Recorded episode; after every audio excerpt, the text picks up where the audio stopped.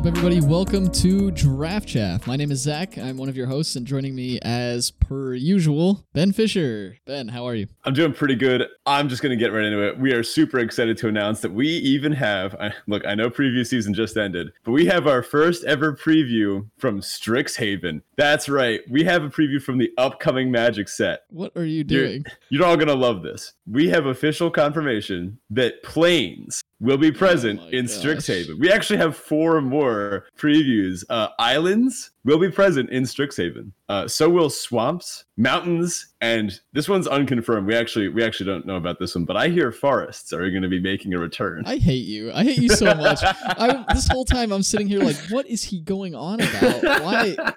I mean, like we haven't even done our Kaldheim shows yet. Where is he? What is he doing with Strixhaven? I couldn't resist. well, this is episode number 31, and we are talking, speaking of Kaldheim, we are talking Kaldheim mechanics today. So, this is our mechanics show we do before every main set release, and we're going to go through all of the new mechanics, any re- reoccurring mechanics that, that have shown back up for perhaps a second or third or fourth or whatever time uh, in Kaldheim. But before we get into all of that, of course, I want to plug our Discord. That's the best place to go to get more involved with our community here, uh, the Draft Chaff Chaficionados, as they've lovingly been dubbed. So good. Feel free to jump into that, check out all of our different channels, and just keep communicating with with the community here. It's also the best place to talk to us directly if you if you so desire that. And of course, the show is brought to you by you, the listener, via our Patreon. You can check that out at patreon.com forward slash draft chaff pod if you haven't already. And of course, this is our primary sponsor at this point. We have five different tiers available, and you can help us out even just for two dollars a month. Um, it's very little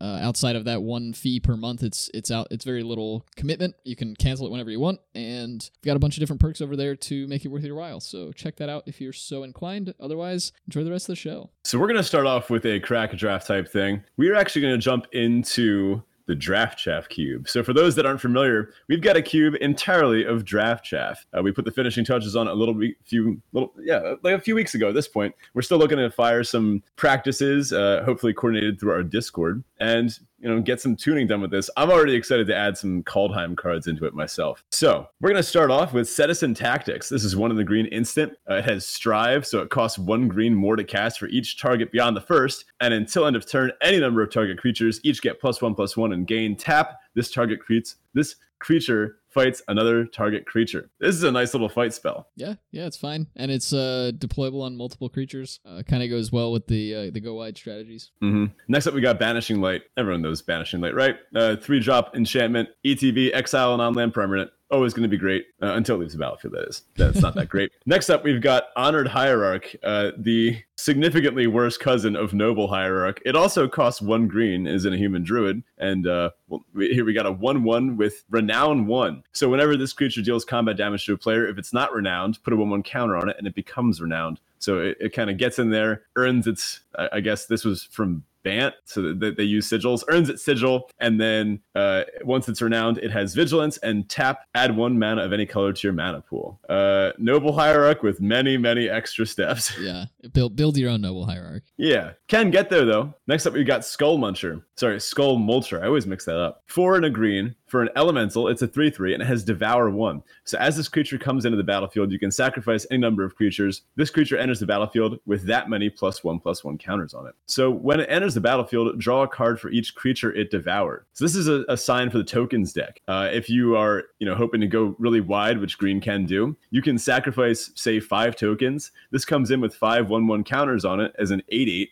and you draw five cards. That's pretty good. Yeah, Skull Mulcher is a great card. I'm a big fan. Um, and you know, extra card draw is always good, especially if you're already in a deck that's like generating tokens or has other ways to value tho- those sacrifices. If you can get those effects to be more um, impactful than just the devour. Next up, we've got Kazandu Blade Master. This is white white for a 1 1 human soldier ally. That's right, we've got allies in this set. It's got first strike and vigilance. Whenever Kazandu Blade Master or another ally enters the battlefield under your control, you may put a plus one plus one counter on Kazandu Blade Master. So this one gets out of control pretty quickly. Uh, you just start playing an ally or two every turn, and all of a sudden you've got a 3 3 first strike vigilance. That's a great blocker and a great attacker, which is exactly what allies are trying to be doing here. Next up, we've got Divination. Two and a blue, draw two cards. It's a sorcery. Yep. It's draft chaff, but it's Yeah. good. Next, Deadly Recluse. This is one in a green for a spider. It's a 1 2 with reach and death touch. This thing is just a the king of one for ones. Oh yeah, I love I love a deadly recluse. Mm-hmm. It's going to be able to get in the way of any massive dragon or you know anything else really. Next we've got bellowing elk. This is three and a green for a four-two elk. As long as you had another creature enter the battlefield under your control this turn, bellowing elk has trample and indestructible. So this is a four mana, four power creature that is essentially going to have trample and indestructible as many turns as you're playing creatures. Now you can do this in a few ways on other people's turns during this uh in this draft set. There's some ways to make tokens at instant speed, especially, or you can flash in certain creatures. But for the most part, this is just a really strong attacker. Next, we've got Dissolve. This is one blue blue for an instant counter target spell. Scry one. Pretty good. The blue decks want this. But next, Visionary Augmenter. Two white white for a Dwarf Artis- Artificer. It's a 2 1 with Fabricate 2. So it enters the battlefield. Put two 1 1 counters on it, or create two 1 1 colorless servo artifact creature tokens. So this is a sign for the Blink deck. Uh, notably, this can go pretty well in Blink or the Go Wide token strategy. Uh, you can do this a few different ways. If I recommend if you play this out and you're planning on blinking it, make the tokens the first time and then put the counters on it the second time, or maybe just make even more tokens.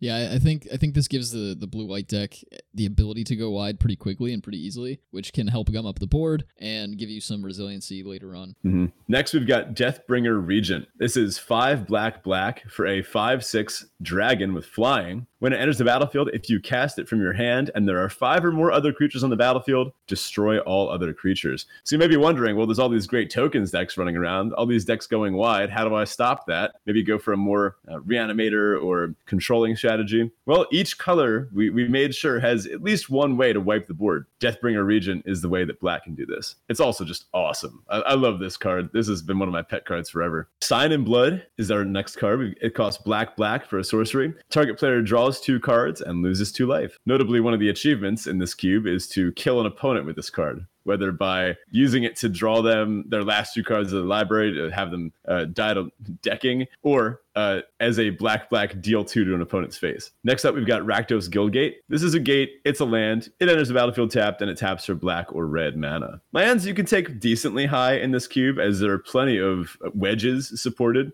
Notably, Mardu has an ally aristocrats uh, sub theme. So you can kind of do all that stuff with with uh, you know the Rakdos Guild Gate. We've got Pondering Mage next. This is three blue blue for a three four human wizard. When it enters the battlefield, look at the top three cards of your library, then put them back in any order. You may shuffle your library, draw a card. This, that sounds kind of familiar, doesn't it?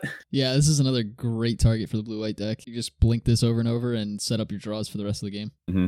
Last card, we've got Chemister's Insight. This is three in a blue for an instant draw two cards, and it has Jumpstart. You may cast this card from your graveyard by discarding a card in addition to paying its other costs, then exile it. So we've got a lot of interesting graveyard synergies going on in this cube. Milling Chemister's Insight into your graveyard with something, uh, or you know, happening to use this as an enabler, maybe using this to pitch a large creature that you want two reanimate. There's a lot of versatility, and worst case scenario, it's a four mana draw to at instant speed. Yeah, yeah, and you can, you know, you get the ability to cast it again later if you if you so desire, and it's an instant, so you could use it in response to something that might be, you know, messing with your graveyard if you need. Mm-hmm. So now the big question: What's the pick? That is the big question. I'm eyeing up the Pondering Mage to be honest. The blue white deck, as far as we've looked at in in our building of the cube, is pretty powerful and has some really high ceilings. And Pondering mm-hmm. Mage is a great linchpin in that. Not that it is the only way for the deck to come together, but it's a great way to make sure that you are maintaining good draws and able to, you know, stay ahead. I also like to see I like Skull Mulcher and I like Visionary Augmenter as well, uh, kind of early. And Deadly Recluse is also a pretty pretty solid card, but I don't know that I'd want to take it over a lot of the other stuff that's here. Mm-hmm. It's funny you actually mentioned a few of my highest picks. I-, I think my pick from this pack would actually be Skull Mulcher. It's a way to really go over the top if you're making a bunch of creatures creatures, which maybe take the Skull Mulcher, try to move into green white, hope to wheel something like the Augmenter or Citizen Tactics. Mm-hmm.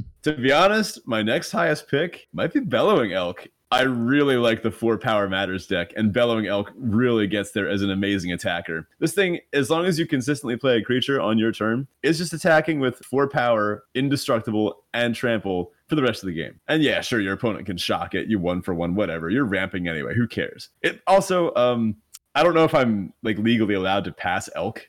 yeah, yeah. I think I think you are contractually obligated to take them every time you see them. So yeah, I don't I don't think you can pass the bellowing elk. The other card that I would also keep in mind here and probably take pretty highly in this pack is banishing light. The removal and especially unconditional removal is always good to pick up as early as you can. Um, one of the things that we've talked about in the past about Cube and a lot of other content creators talk about as well is making sure you pick up the things that are less replaceable. So a lot of these effects, such as hate to hate to say it, but such as bellowing elk, are Ugh. pretty replaceable. You can find another four power creature that Yeah, does things. Getting unconditional removal can be pretty difficult, so definitely want to capitalize on the removal and the unique effects that you can find. Fair enough. Let's get into our Teferi and Tibalt for this week. What was up with you this week? Yeah, so uh, if you have listened to the podcast for a couple of weeks, or at least uh, last week's episode, you would know that I just started a new job. I transitioned to a new job this week, and this was so this was my first week on the new job, and uh, honestly couldn't couldn't really have gone any better so far. I mean, we're recording this on a Wednesday, so I still have half the week to go, basically, but it, it's been pretty sweet. The team has been very very nice. The whole entire company has been very welcoming. Uh, the work is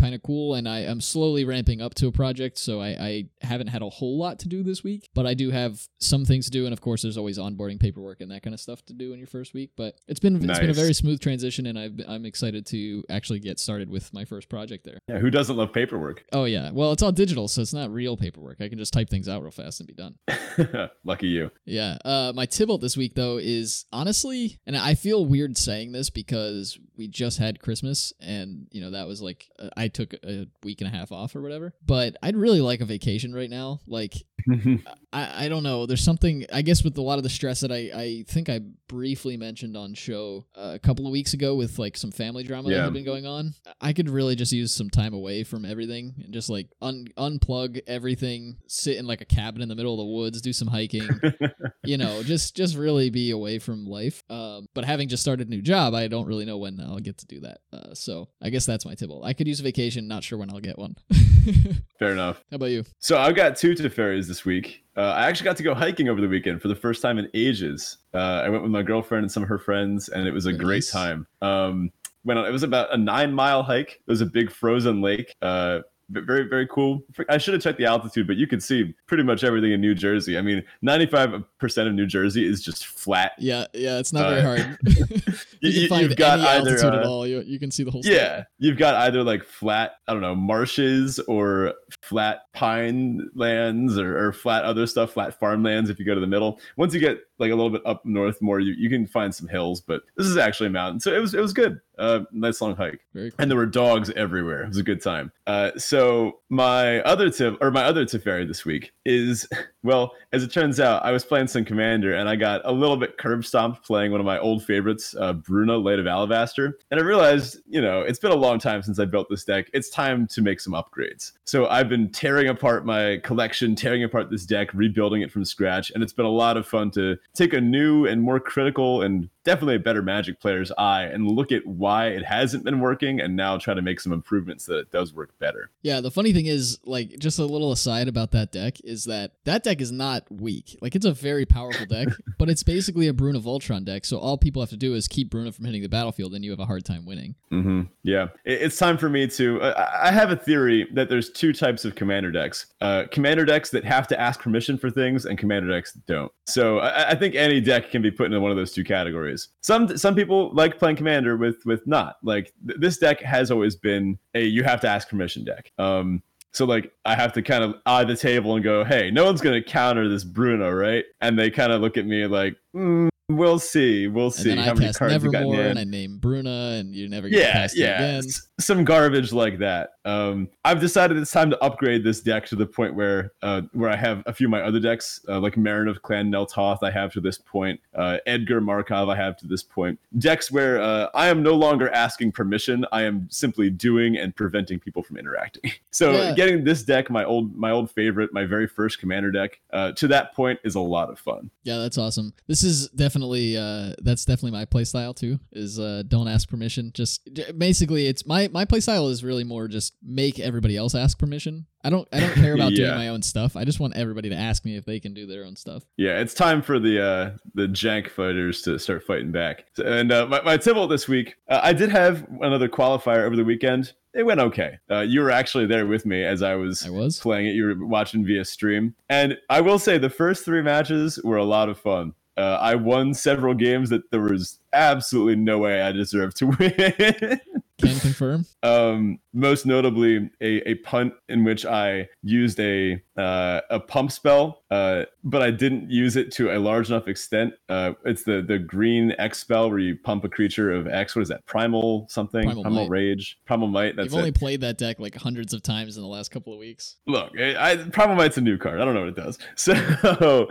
Uh, I, I primal mighted, but not for enough. I primal mighted enough to kill the creature, not realizing my opponent was tapped out and I could swing for lethal. Uh, so instead, I then almost punted again by not using Hashep Oasis to pump my creature to swing for lethal. Uh, and then there was a nerve wracking, like two and a half minutes where my opponent had one black mana up uh, and they could have fatal pushed my thing. And there was just the question of will it happen or will it not? That Those were three very fun games. Uh, the next three subsequent games, I had some pretty poor draws against Jund Sacrifice, uh, which is, you know, one of the best decks in the format. So those didn't go very well. So uh, I'm already, you know, top 1200 mythic for for next month i'm hoping to do again uh hope hope to run this all back next month with better results Yeah, and I imagine that there will be quite a bit of a shakeup as far as the meta by then. I, I hope Kaldheim's going to do a little bit there. mm-hmm. i'm eyeing blue white control in historic with eager eyes i don't know Doomskar looks pretty powerful Yes, it does. I'll certainly be letting you know anything you need to know about that deck because I, I guarantee I'll be playing it. for sure But that brings us to our listener question of the week. And in fact, this week we have two listener questions. They're kind of similar, so we lumped them together. First up, Hululu asks, How do you put together your pick orders ahead of a set release? And likewise, Batwheels also asks, What is our normal prep for a release? So Ben, do you kind of want to do you want to kick off with what you tend to do on your side of things? I can talk about what I do, and then we can maybe talk about what we do together for the show. Yeah, for sure. So first and uh, most importantly, gotta learn the cards. I'm gonna be pulling up the spoiler. I'm gonna be looking over every single card. I like to make a, an especial point to read every single line of every single card, including flavor text, because you know I, I do care about the lore a little bit. Uh, I've been reading the lore for uh, this one so far. Pretty good, gotta say. I, I like it. Kaya, uh, she's pretty great. So once I've kind of learned every single card, I've read over every single thing that can happen. I start looking at what some of the other people are saying. I mean, I could just go through and try to come up with big ideas all for myself, but right, why bother reinventing the wheel here, right? Uh, that's when it's time to start tuning into some of their favorite content creators, seeing what people are looking at brewing, and then I start taking uh, some of these ideas and looking to see how I can put my own spin on it. Not just gonna say like copy off everybody else. That's not really what I'm suggesting, but look at some of the other more popular things that people are taking away from this, and then start using your own knowledge to compare that with uh, your own experience. So, for example, uh, we were talking a little bit in our Discord this week about how several similar archetypes tend to show up in limited recently. Uh, there tends to be a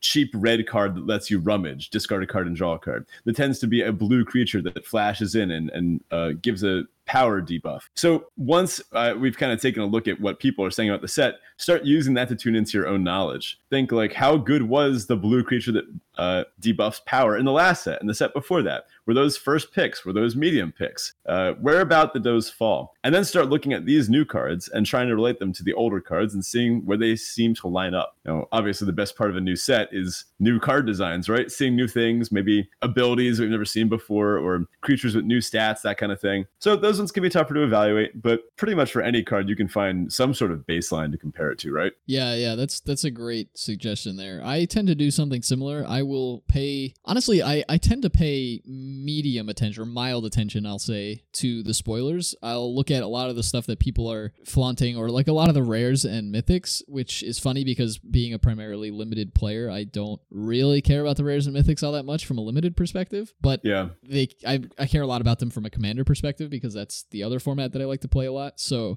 Mm-hmm. I'll look at different things that pique my interest from a commander perspective. And then once the whole set's out, because they tend to release the last few commons like at the tail end of the format, and or the tail end of, of the like spoiler season and that's fine and you can usually gauge the speed or the feel of a format a bit before you see all the commons but i usually don't do any limited prep or work on pick orders or anything like that until i get the whole spoiler and then i'll do similar to how ben said i'll sit down with the whole spoiler i'll read through the cards really try to familiarize myself with the commons and uncommons and then just get a, a general idea. I don't think i read every line of text but i'll get a general idea of which rares to look out for and then really pay attention to the commons and uncommons. I don't generally write up an entire pick order for the whole set. I just don't typically have time to do that. So I will rely on other other folks' pick orders. Uh, the limited level ups folks and the Lords of Limited tend to release 17 lands pick orders that I'll kind of comb through and just gauge. But I, I, do have to go through the set myself first, give myself an idea of like, okay, this card's probably a CC plus type thing in my head, and not really care about putting that on paper too much. And then mm-hmm. once I have an idea in my head, I'll go through other people's pick orders and see like, oh wow, we really differed on that, or you know,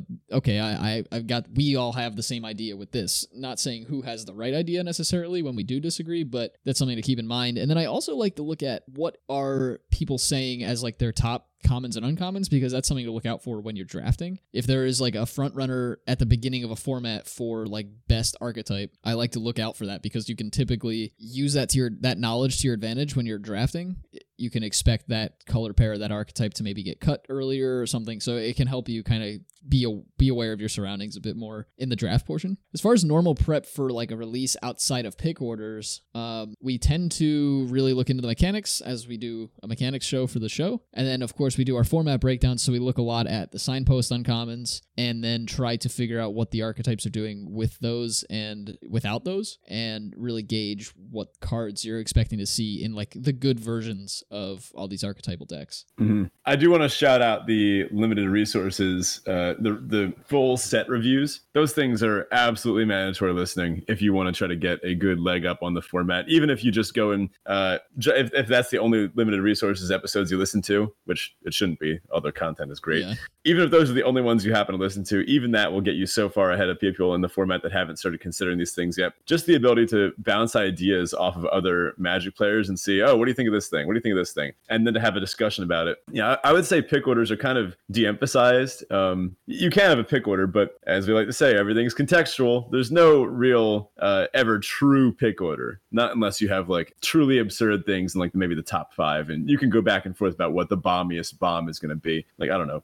Dream Trawler or, or something like that. But besides that, uh, it's good to start you know talking about the different corner cases and situations that are going to come up. Something I like to do is think about how these games are going to play out. And maybe if you want to get a little bit of practice with that, you can always go ahead and, and fire a draft sim. Uh, shout out to Draft Sim for as of right now, they're uh, they've got Kaldheim up. So right now, if you wanted to, you could go and fire a practice draft, and then maybe uh, goldfish a few games, play against a, a, an invisible opponent, see if you can you know put together some of the the neat combos or get the synergies to go online, and maybe before playing against anyone else, see if it actually works. Yeah, I really appreciate the the ability to draft without any resources on the line with Draft Sim before a set comes out. I like to run maybe a half dozen draft sims at least before I draft the set for real. Uh, that gives me, especially because I'm a visual learner, I like to see the cards in context in the packs. We were just talking about this before the show too with with the draft chaff cube. We spent hours mm. and hours and hours building the cube, but then I see the cards in the pack for the first time, and I'm like, wait a second, this just it just feels very different. The context has shifted. It's not not on a spreadsheet or not in a Cube Cobra layout. Like the cards are with other yeah. cards and trying to evaluate which one of those you would like to take over all the other ones uh, is something that doesn't really come up until you see the cards in the packs, for me at least. So mm-hmm. I love to run draft sims and get an idea of what the packs will actually look like when they're open. All right, so let's get into the main topic for today. We're going to talk about some Kaldheim mechanics. So Kaldheim is shaping up to be a pretty interesting set. Lots of eye-catching cards spoiled so far, right? So today we're going to take a look at some of the main mechanics from Kaldheim, some old ones, some new ones, and we're going to give our impressions on each. So you want to kick us off with the old stuff? Yeah, sure. So the first quote-unquote old, I'll call it old because we've seen it in another set, but is still relatively new. That is the modal double-faced cards, or MDFCs as we've all come to call them. These are flip cards that are one card on one side and a completely different card on the other side, and you can choose to play either or when you cast it. In this set, they are mostly rares and mythics that are legendary gods on one side, and then uh, so- either an artifact or a creature, or an enchantment, or a planeswalker on the other side, like ZNR, and like we've seen with with the modal DFC so far. You choose which side to play it as. You don't get to change that after it's been cast. You just choose it when you're casting the card. And in my opinion, the MDFCs were a really great addition to ZNR and Magic as a game. Just overall. I think MDFCs were great. They add more decision points to make, and also given that the first round of them were all lands, it was really interesting to see, um, you know, how that fixed the like potential mana problems that a deck could have in Magic. That's kind of one of the big drawbacks, in my opinion, of Magic as a game is the resource issue. Um, I'm excited to see how the community ends up rating these now that they're not lands. Uh, we do have the the other cycle of of the dual rares, uh, but most of them are not lands, and so that even though they're not all lands, they still you know they, they don't really have the I don't know the the how many lands am I supposed to play dilemma that ZNR had because I think that was a big question a lot of players had early on in the format with the modal DFCs being lands. A lot of people either got the wrong idea that you should be like cutting a bunch of lands to play them, or you know it, it brought up a lot of questions. But now that they're both spells on on the same card, I think that's going to change that a bit. We won't really have that dilemma as much, and I'm just curious to see how many of these are actually going to make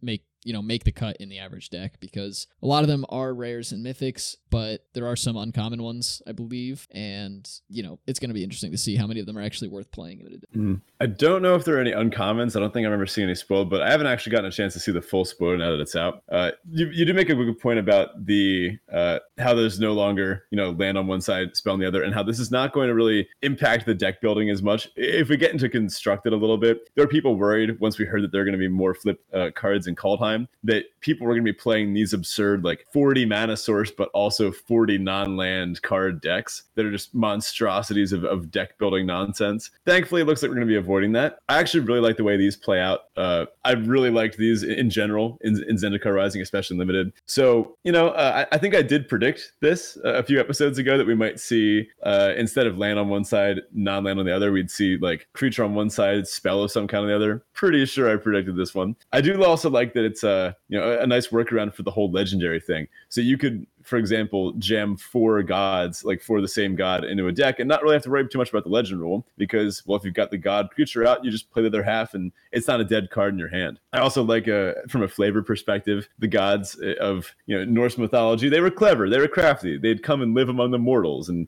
and do weird things and be like, "Ooh, look at me! I'm in disguise the whole time." So it's kind of neat that uh, they get to be these, I guess, more creature-esque gods, but that still have these cool otherworldly properties. Uh, we're probably not going to be seeing any, you know, like 10 DFC decks anymore, like we did in Zendikar Rising because people were rating those wrong. I think everyone's kind of figured out DFCs are tend to be pretty good. Take them pretty highly. So let's talk about a quick example here. We've got Toralf, God of Fury. This is two red red for a five for a legendary creature. He's a god. He has trample. Whenever a creature or planeswalker an opponent controls is dealt excess non-combat damage, Toralf deals damage equal to the excess to any target other than that permanent. Whoo boy, what is happening here? So this is uh this is Thor, and it looks like he's got lightning pretty well under control. So if I bolt a one one, deal three damage to a one one creature, that two damage I get to turn somewhere else. I can turn it to my opponent's face. I can turn it to another one one, and then that damage would spill over to another one one. This pretty much guarantees you're getting max value out of your burn spells at all times. Yeah, it's a really nice way to get around the dilemma of like I only have a lightning bolt in hand, but there's a two two on the board with an effect that's really pesky that I need to get rid of, or mm-hmm. You know, bolting the bird is going to get a lot a lot more uh, fun. Yeah. This is also interesting from a design perspective because it reminds me very well of like the scenes in the Thor movies where he like tosses his hammer and it just piles through like a bunch of different enemies. You know, it just plows yeah. right through people. This has yeah, it's like a feel. it's a lightning. Yeah, it's like an arc lightning chain reaction effect. It's sweet yeah. from a flavor perspective. Now on the back of Toralf, we've got Toralf's hammer. This is one in a red for a legendary artifact equipment. Equipped creature has pay one in a red, tap it, unattach Toralf's hammer. Get it? It's throwing it. Sweet. It deals three damage to any target. Return Toralf's hammer to its owner's hand, and then the equipped creature gets plus three plus O as long as it's legendary and it has equipped for one in a red. So naturally, Toralf wants to carry Toralf's hammer. Then it starts attacking as an 8 4 that can uh, use this as a source of non combat damage to start pinging random things and uh, chain reaction, everything all, all across the board. And something very cool is that it returns Toralf's Hammer to your hand. So if you play this early and limited and you've only got one, you wouldn't have to worry about legend ruling yourself. You can play this early and then just replay it as Toralf if you want instead. Yeah, it's it's an interesting effect. I'm a, I was a little surprised that they force you to return it to your hand. I would have liked to see maybe maybe it was too powerful in playtesting, but I would have liked to see like you may return it to your hand because it, it already unattaches itself, so you have the the equip cost is already something you need to bring back into the equation. You can't just Yeah. put this like eh, like you still need to put it back on something, and then bouncing it to your hand just makes it cost twice as much if you wanted to replay the hammer in the first place. So I, I don't know if I quite like that it that it forces you to bounce it to your hand, but it is an interesting card, and I really like the design of the gods so far. So one thing we can say here, which I guess kind of plays into the mechanics, is that all the gods are flip cards in the mm-hmm. set. There there isn't they're all they're all the the MDFCs. What I really like and something that we were kind of talking about when we did our first impressions in the the format for Royal for Z for ZNR was that these gods don't have indestructible, which is really cool Yeah. because from a Norse mythology perspective, like they weren't really gods. They're just otherworldly beings that seem like gods to humans because they're they're so powerful. Mm. Which is which is great. I think that's really awesome from a flavor perspective. Next up in our old mechanics, we've got sagas. Oh, they're back. I always love sagas, uh, the fixed planeswalkers, if you will. so, for those that don't know, sagas are enchantments. They enter the battlefield. You get a lore counter when they enter the battlefield. Another is placed on them after each of your steps. Notably, not your upkeep. This sometimes ends up mattering, although it, it is a little clunky from a rules perspective. Uh, after the last uh, counter is placed on the saga, the saga is sacrificed. And uh, there's a line of Roman numerals along the side that says what to do when you place each lore counter. These are sweet. I'm Yeah. always happy to have sagas, and they can often be some of the best cards in their limited environment. I mean, when we first got these in Dominaria, I just remember Time of Ice was such a beating in that format. Along with all the other sweet ones like Mirari Conjecture, uh, and now we've even got newer ones from Theros like Elspeth Conquers Death, uh, and uh, th- these have seen you know a significant amount of standard play, and they are also all pretty great and limited. Yeah, yeah, definitely. Even the ones that like that are weak and didn't make it in constructed tend to be pretty solid and limited. At, at least from the, you know the last couple of sets we've seen with this. I really appreciate seeing that sagas are more evergreen these days. Um, Yeah. I'm I'm a big fan of them. One of my favorite card types in Magic. Kind of like you said, they are sort of the fixed planeswalker because they are temporary cards. They're permanents that stick around for a little bit, then they go away, but they do some pretty good things on the, on the way. Uh, Mhm. Generally, they're pretty impactful without being game breaking, which is really good to see. And the flavor of them here on Kaldheim is really cool with the way that they're portrayed artistically. I know it's something that you were really excited to see with them. The way that they're Oh, like, yeah. would it, they like some of the art for these was done physically by artists who are carving wood, and they like took a picture of the car like the wood carvings and put on. It's like, so that's sick. so awesome, and Yeah, it fits the uh, Norse theme fan. so well. It's like you know Mhm. the the way that they tell. I love that they because the original idea with sagas and Dominaria was that's how the people of Dominaria would tell their history or their their plane's history was through Yeah. was through the sagas or at least from a card representation. That's how we they Wizards was trying to portray those cards. Know, And the, the really- fall, the Thran, whatnot. Uh, it's really cool to see these things kind of evolve with the set that they're coming into because this makes sense. We see like a couple of the art uh, art styles for these sagas are tattoos, right? And it's really cool. Like this is how these people would tell these stories. They would they would carve things or make you know fashion things out of materials they had available or they would you know mark themselves with it like it's just a very very cool little flavor bump um, and we've seen some pretty interesting effects on these we have uh, an example that we'll get to in a moment and i'm extremely curious to see where they all fall in the grand scheme of the format because like I said, a lot of the weaker ones that don't see constructed play still tend to be good in limited, but I'm curious to see, and it's pretty easy to, to pick out the ones that are like, oh, that's a bomb. But I'm curious where some of the weaker ones Yeah. fall in the limited format. Yeah, we're starting to see some repeated trends among the sagas. Uh,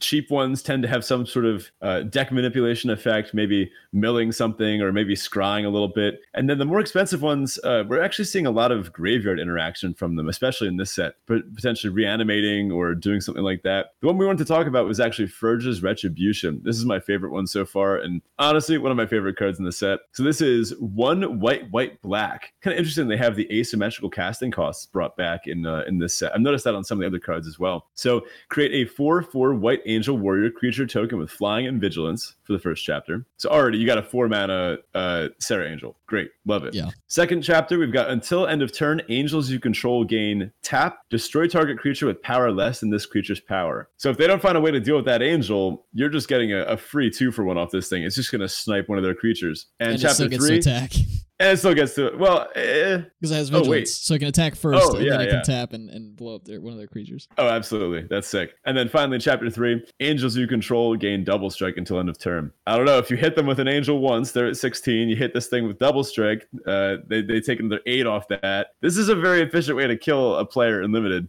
just from this one card alone. Yeah, yeah. I expect is, to see uh, the nice little Saga's good. Yeah. Yeah. So what have we got next? What's our next, uh, well, our first new mechanic?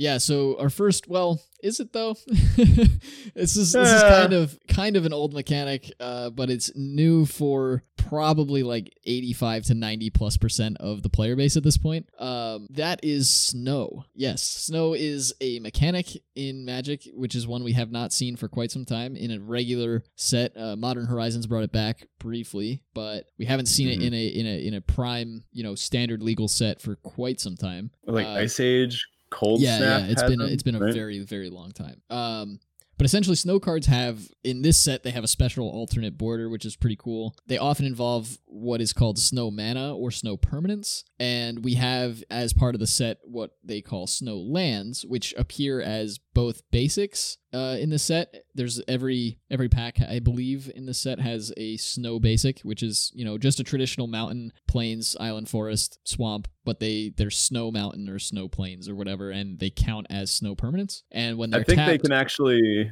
Uh, I think those can actually be replaced by the tapped cycle of snow duels. oh true, yeah, Uh, so yeah. I think you're guaranteed one snow land per pack, but yeah, like you're saying, when you when you tap uh, a snow land, it makes mana still, but it's snow mana. Yeah, and it's not it's not like it's a, a new weird like sixth type of mana. Um, it is still you know a snow mountain still taps for red, but it is snow red, which will matter in a Yeah. couple of different ways, uh, which you'll see on some of the cards if you've been paying attention to spoilers. Um, and we'll get into a particular card that cares about snow permanence in a moment. But of course, as Ben alluded to, there there is a cycle of basic dual lands. Or sorry, yes, well.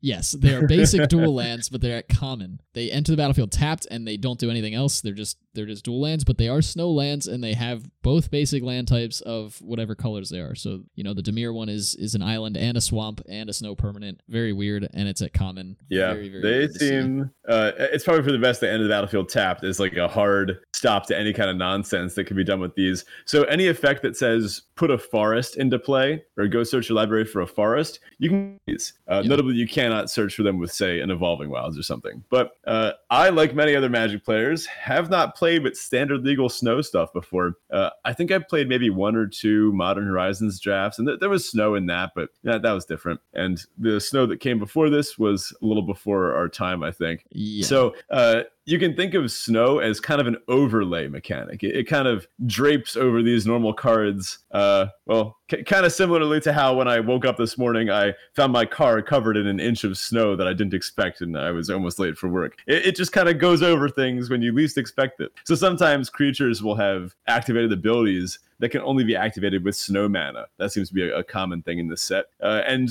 maybe sometimes uh, cards care about snow mana in other ways. Maybe you have to control a certain number of snow permanents that that do a certain number of things, or, or you know, you get the idea. Yeah, so our, our example card here is Jorn, God of Winter, which is a funny name for a green card, but here we are. Oh, Uh, uh, it's it's Joran Snow. Um, it's uh, it's two and a green for a three-three legendary snow creature god at rare, and it says whenever Jorn attacks, untap each snow permanent you control. So that includes lands, that includes non-lands. It's just all snow permanents, Hmm. and of course Includes it's, him. It includes him as well. Yes, uh, and of course this is a flip card, so we have something on the backside, and this is interesting because this card is actually a three-color card in essence. Uh, the backside of Jorn, God of Winter, is Kaldring the Rimestaff, which is one blue black for a legendary snow artifact, which says tap. You may play target snow permanent card from your graveyard this turn. If you do, it enters the battlefield tapped. Wow. This card is no joke. Oh gosh, you're a joke.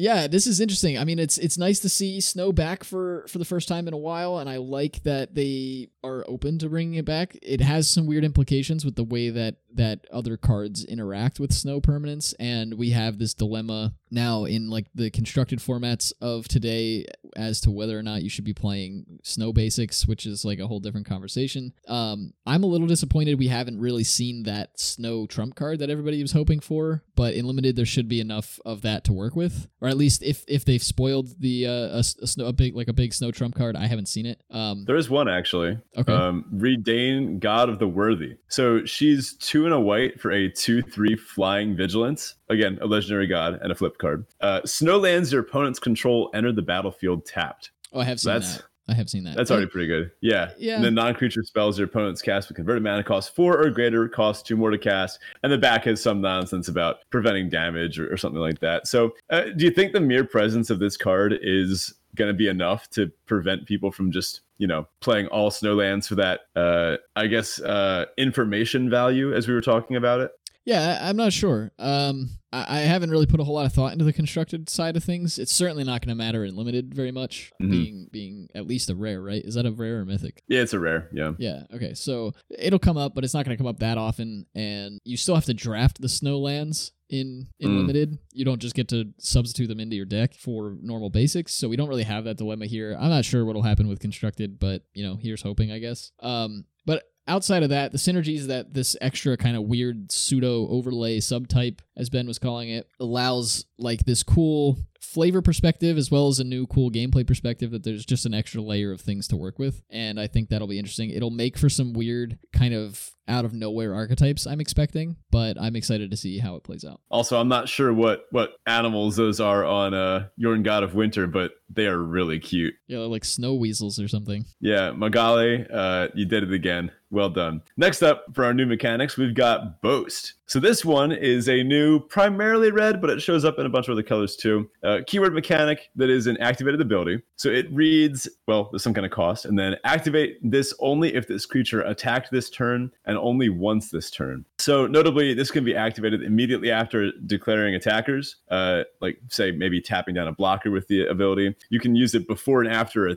uh, blocks, before and after damage. You can even use it in your second main and even use it during your end step. Uh, however, this is only ever happening on your turn, so it's naturally a pretty aggressive mechanic. This seems like one of the more, I want to say, lesser mechanics in the set. Uh, it doesn't seem to have as much support. It's not staple to every rare like the the idea of flip cards is, and it's maybe not quite as exciting as the one we're getting to that everyone, I'm sure, has already seen coming. I guess you could say they've foretold what we're coming to Oh, next. jeez But this seems like a very limited mechanic. Um, I guess in all senses of the word, it, it's limited to only doing it on your turn, and I think it's purely going to only see limited play. But uh, that means it's going to be important for us, right? Yeah, I mean it's interesting because this is a this is a, a type of archetype or sorry, a type of mechanic that doesn't need to be built around at all. You just need to be able to attack Mhm. with your creatures that have this effect. And uh, notably, you only get to activate boast effects if the creature with boast attacked. You don't get to attack with something else and still get to use the boast. But I like the way that it's templated because what it does is it allows you to throw, you know, maybe a one one that has boast, but might draw you a card or give you some other incidental effect into blockers that you know you're going to lose your creature, but because of the way that the effect is templated, you still get that extra effect, which I think is really Mhm. cool. Uh, I don't know how frequently you're going to want to do that. You know, you probably just want a chump blocker, but um, Yeah. some of these effects, like the the example card we have here, are are decent. Um, the and, and our example is Tuskeri Firewalker. This is two and a red for a creature human berserker at common. It's a three two, and it says boast one mana, exile the top card of your library. You may play that card this turn. And so what that means is again, whenever Tuskeri Firewalker attacks, for the rest of the turn, you have the ability to pay one and exile the top card of your library, and then play that card. Of course, if the creature dies, you're gonna have to do it in response. If you lose the creature, you're not gonna be able to use that effect. But yeah, I don't know. I, I think it's interesting, and I like it because it's an effect that it's a mechanic that you don't have to build around. You can throw both creatures in your deck without any care about how many you have or what they. It's very it's a very siloed mechanic, which I think is Mhm. why you're saying it's it's kind of limited. Like there's no you know weird blowout synergy potential. There are cards that reduce the cost of your boast effects. I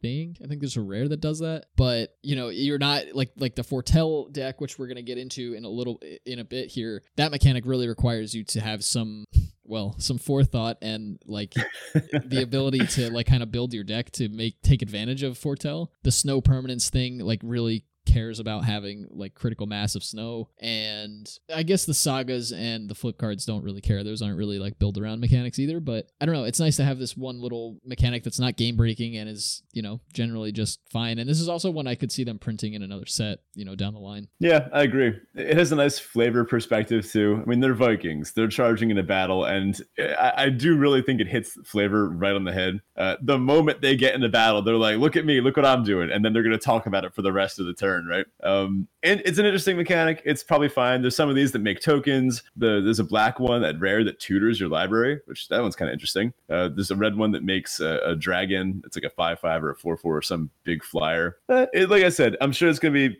pretty decent. Um, I have a funny feeling we're only really going to see these cards unlimited, but it means we get to enjoy it more than the constructed players do. Yeah, so that brings us to our last of the new mechanics here, and it's foretell. And this this is a mechanic that I quite like. Um, basically, it's it's a, a new keyword mechanic that reads during your turn, you may pay two generic mana and exile this card from your hand face down. You cast it on a later turn for its foretell cost. And then the foretell mm-hmm. cost and the exile cost tends to be kind of like either a bad rate or right on par. Like a lot of times the foretell cost and the the actual exile cost to foretell cost the same as the card just straight up. But what it does mm-hmm. is it lets you split that mana over multiple turns. So if you know the one the one big example that everybody's like pretty excited about is the the new card Doomskar which is three white white, destroy all creatures. So it's a five mana Wrath of God, but you can foretell it, and that means you can pay two mana on one turn and then cast it again or, or, cast it from I guess exile for one white white. So it's a three mana board wipe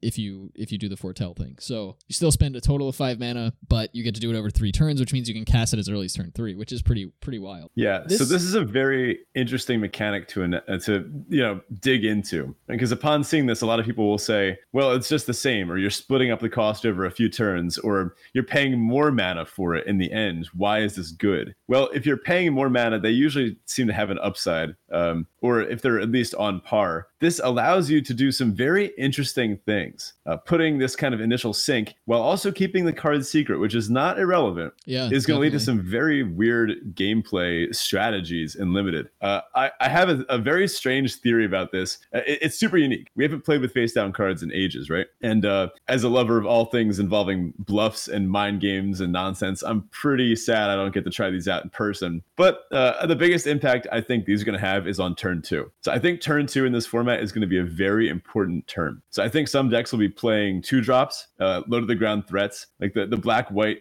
like cast two spells in a turn deck. Uh, other decks, like maybe blue white or the, the blue decks, might be foretelling. And there's lots of combat tricks that have foretell in all the colors. So this means that on turn two, if you're foretelling something, you are not adding to the board. So my question: Will the foretell cards uh, coming in a turn ahead of schedule make up for taking a whole turn off? So if you're on the draw, for example, and your opponent plays a two drop and a three drop, and uh, you just spent like two mana to do nothing, uh, foretelling a card that's not coming down again until turn four or five, you might feel pretty worried, right? Your opponent has built out a significant board while you haven't affected the board at all. So notably, a lot of combat tricks and instant speed effects can be foretold. So I wonder how often you'll want to say wait until after you attack, uh, uh to, to you know wait wait to like have one big attack uh, until you can foretell all your tricks and then swing in with like several tricks available and plenty of mana open. Yeah, it's it's going to be an interesting puzzle to solve, and I think that's one of one of the reasons why I like this mechanic so much. Given that it doesn't reveal any information, you exile the cards face down, so your opponent has to be kind of on their toes figuring out which cards you could foretell. They all have that same two generic mana cost, so you're not going to get any hints mm-hmm. there. Uh, of course, their the actual foretell cost generally has some color colored mana in it, so you know you can you can deduce a few things that way. One thing I'll say, it feels a bit like Morph because Morph was basically the last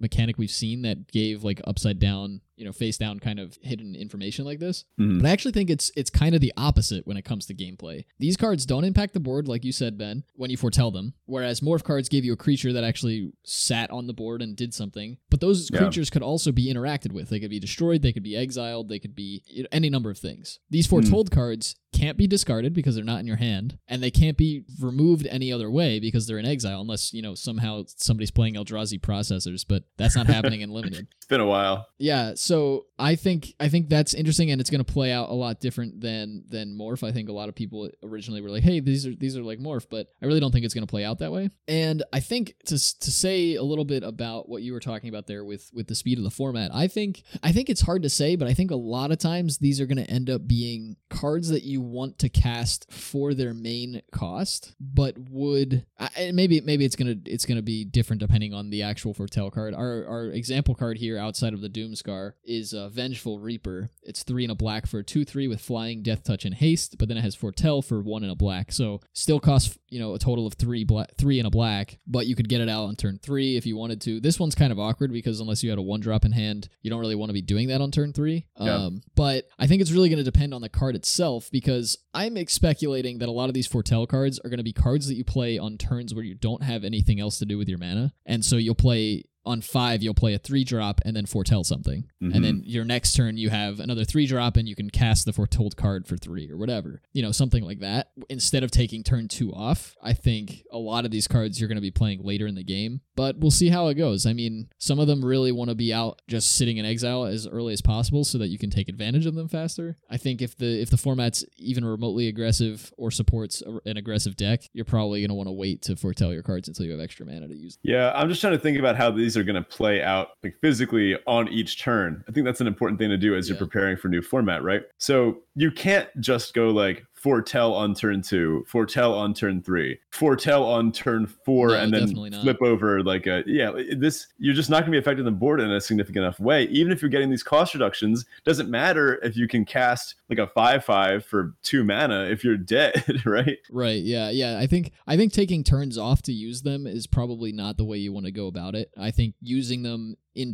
we have other stuff to do, and it might be an interesting way to get that double spell effect that we were talking about with black white, where. Like I said, on turn two, maybe you have a two drop in hand and you foretold something, or you can foretell something. So you play a two drop and foretell something, and the next turn you can play a three drop and cast the foretold card, or a two drop and cast a foretold card, or something like that. It's going to help with the double spelling, but it's going to make sequencing mm-hmm. interesting. I, I think the sequencing puzzle in this format is going to be a little bit more taxing than we're used to. So I'd just like to note that we've had Vampire Nighthawk, which is the, the old one, one black black for a two three uh, vampire flying uh, death touch lifelink. We then had Vampire uh, Bright Hawk, which was one white white for a dwarf artificer, I believe. That was a two three flying vigilance lifelink. Aerial We then had- I think, is what the one that was called. Yep. We then had uh, Vampire Night Walk, which was gifted Aetherborn. That was black black for a 2 3 Death Touch lifelink. And I would like to introduce uh, Vengeful Reaper as Vampire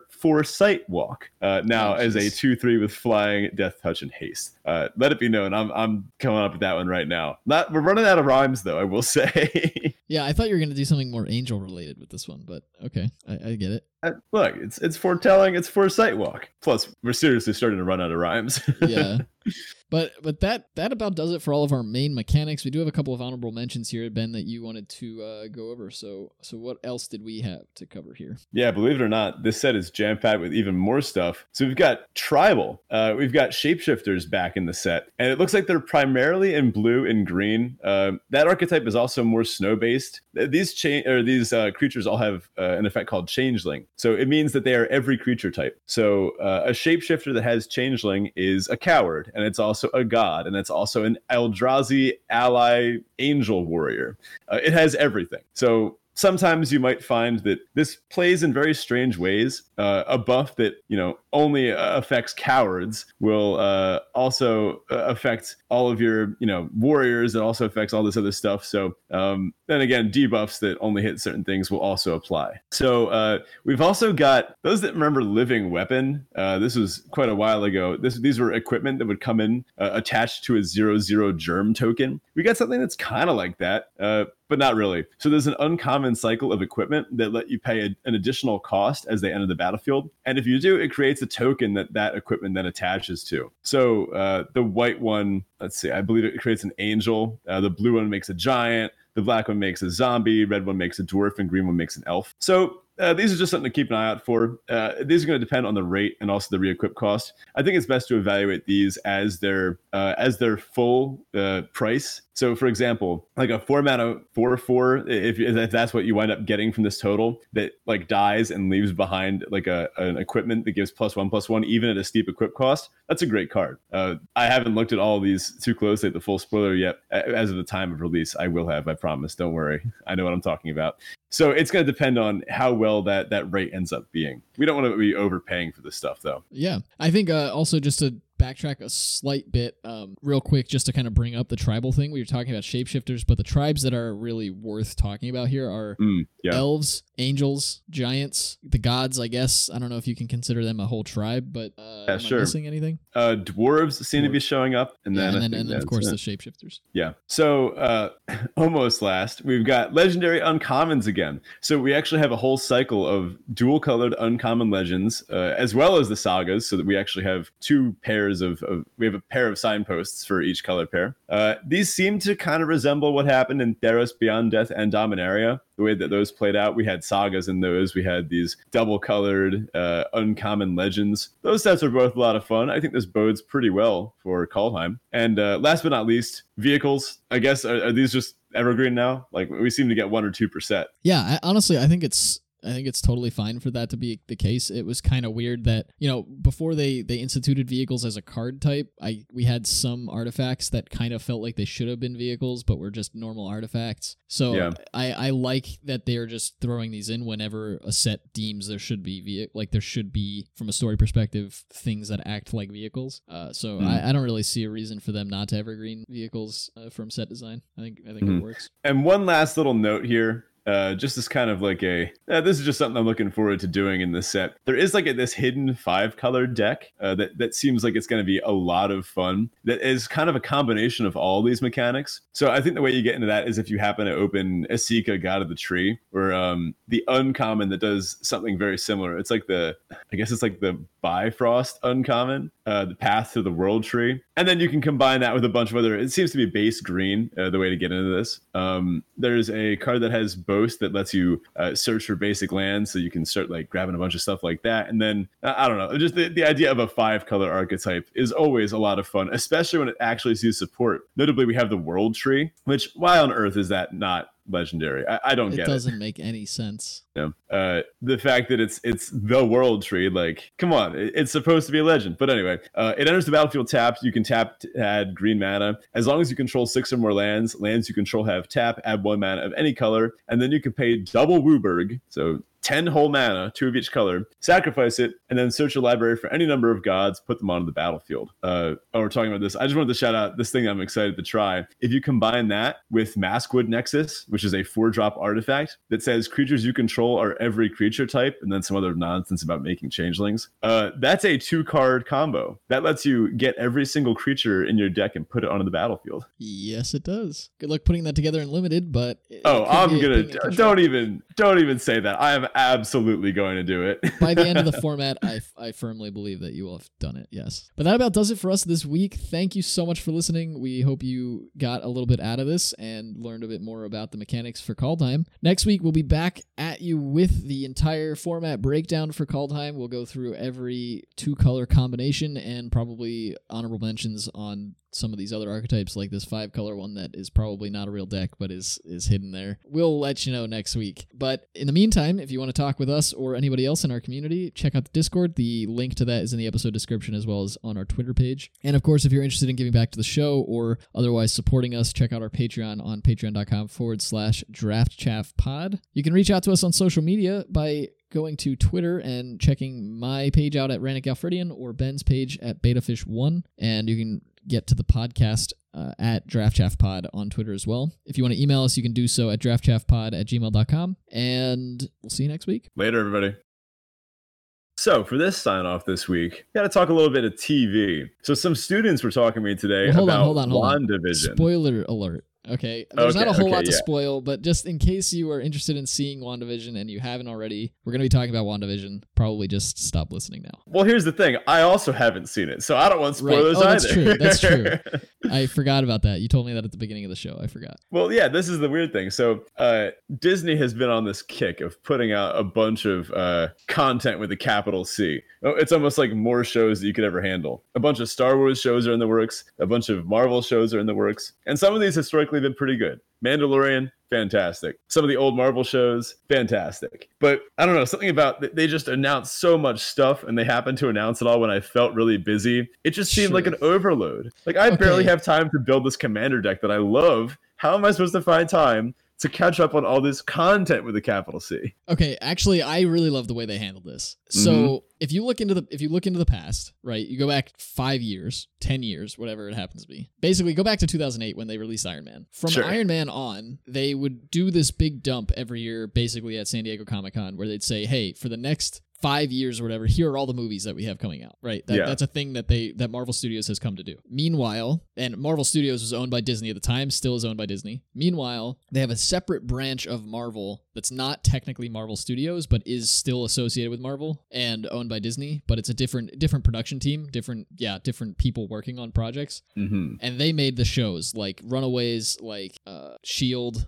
You know, all of those different shows that were on normal daytime television or nighttime television Yeah. was run by a different production team or set of production teams or whatever. It was run by a different studio basically. Hmm. The movies were run by Marvel Studios and they're all fantastic and everybody loves them and that's great. however I don't know if I'd say all fantastic. okay, you ever seen like- Thor 2? Yeah, I was, gonna, I was gonna say uh, there are one or two of them that are pretty bad. That Ragnarok made up Thor. for it. I, I will say that. Yeah. yeah, but okay, those aside, they're they're all pretty good. Even in like just on average, they're all very good. yeah. That said, these new shows that are going on Disney Plus are also made by Marvel Studios. And what you haven't seen, there are a few of them, but what you've seen so far is that Disney has ramped down production of movies and ramped up production of TV shows. Hmm. We have a few movies coming out that they've announced in some capacity that are staying with the MCU, but they're bolstering their MCU like phase 5 or whatever, phase 4 I think, of like the MCU t- storyline includes the shows. Whereas prior to the whole like pandemic and Disney Plus being a, being a thing, that wasn't the case. Like Shield kind of associated itself with the movies and Hmm. like things that happened in the movies would impact the show, but the show would never impact the movies. And this is this is Vaguely, not the yeah. case anymore. The shows will impact the movies and they will all be the same storyline. So I think it's a great play. The other thing that is also exciting about it is so far the release schedules are staggered and they're also short. So WandaVision has a total of s- seven episodes, I believe, or nine episodes. I think it's nine episodes.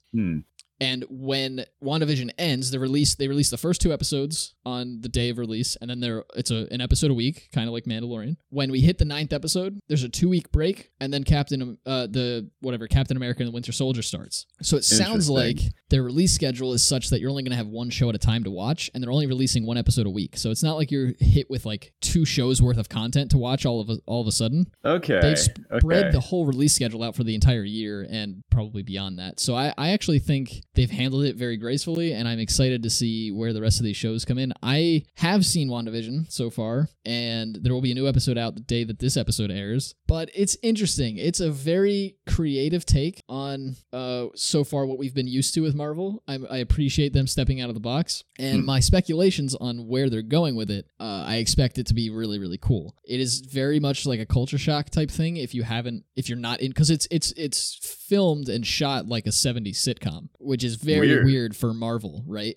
But Yeah. they have these little tidbits at the end of every episode that kind of hint at something bigger going on, and I think that will be kind of the main the actual story. But there's a whole like I don't I don't they haven't revealed much in the show, so I don't think I'm spoiling anything by saying this, but in the comics they had this whole run where Vision dies and Wanda goes nuts, like literally she goes crazy. And because she has Mhm. all these powers, she actually creates like an alternate reality that she lives in. Hmm. And we saw again spoiler alert, turn off if you haven't seen Endgame or something. But like we know what happens there with Vision Yeah. and in in the MCU so far, Wanda has lost her brother and she lost Vision. And I think this is her. This show is her snapping, and part of what we see as like the 70s sitcom is her creating this like perfect world for herself so that she can live Ah. out with vision and and that by the end of the show she's going to be brought out of that and someone's going to have to quote unquote rescue her or like snap her out of it so that she can come back to being like an actual person in real life I'll admit, I think you sold me. When I first heard about this, I was like, Wanda and Vision, everyone's two favorite characters from the MCU, uh, t- the, two arguably most overpowered people we've got. Well, all right, maybe, maybe Captain Marvel's up there too, but I don't know. Like, it, it wasn't selling me, but knowing that maybe there's a bigger plan and maybe this is going to have some kind of more potential, I don't know. So, sometimes, like, the Marvel films, they can be a bit much. Like, I, I couldn't watch five of them in a row, uh, you know? sure sometimes they're a little cheesy, but they're fun. They're they're, they're good old fashioned. You know, it's a superhero movie. You know what you signed up for. Like I will you go, say- you watch it, you get paid off. It's great. yeah I will say that that this WandaVision is refreshing. It's very different than anything that's that we've seen on television in quite Hmm. some time because it, really does go back to being like it feels like a 70s sitcom. It looks like a 70s sitcom. The whole first episode is black and white. Uh Interesting. like it, it, and most of the second episode is black and white. It's it's just very interesting that they decided to do this. It also pokes fun at, at the 70s sitcoms, which is is cool as well. Like there are little tidbits where you're just like, "Oh, okay, I see what they're doing there." Um but there is a bit it, it's a sitcom, so it like it, it it feels like a sitcom at least, so it, it doesn't really have a super cohesive story from episode to episode. But Yeah. at the end of every episode, you can tell there is like a there is an overarching story that they are building. And I imagine, I would imagine next week is going to be one of the first episodes where that starts to get explored more. Interesting. depth. Well, would I just watch it. They're finished also Twin short. Peaks, so yeah, I was gonna say I, I'm I'm done Twin Peaks now, so I, I'm moving. I'm ready to move on to a new show. Uh, although I, I will say, whatever comes next has a you know pretty big shoes to fill. Twin Peaks is that's an all Haven't seen timer. it. Uh, you'd like it. It's awesome. Well, maybe I'll add it to my list.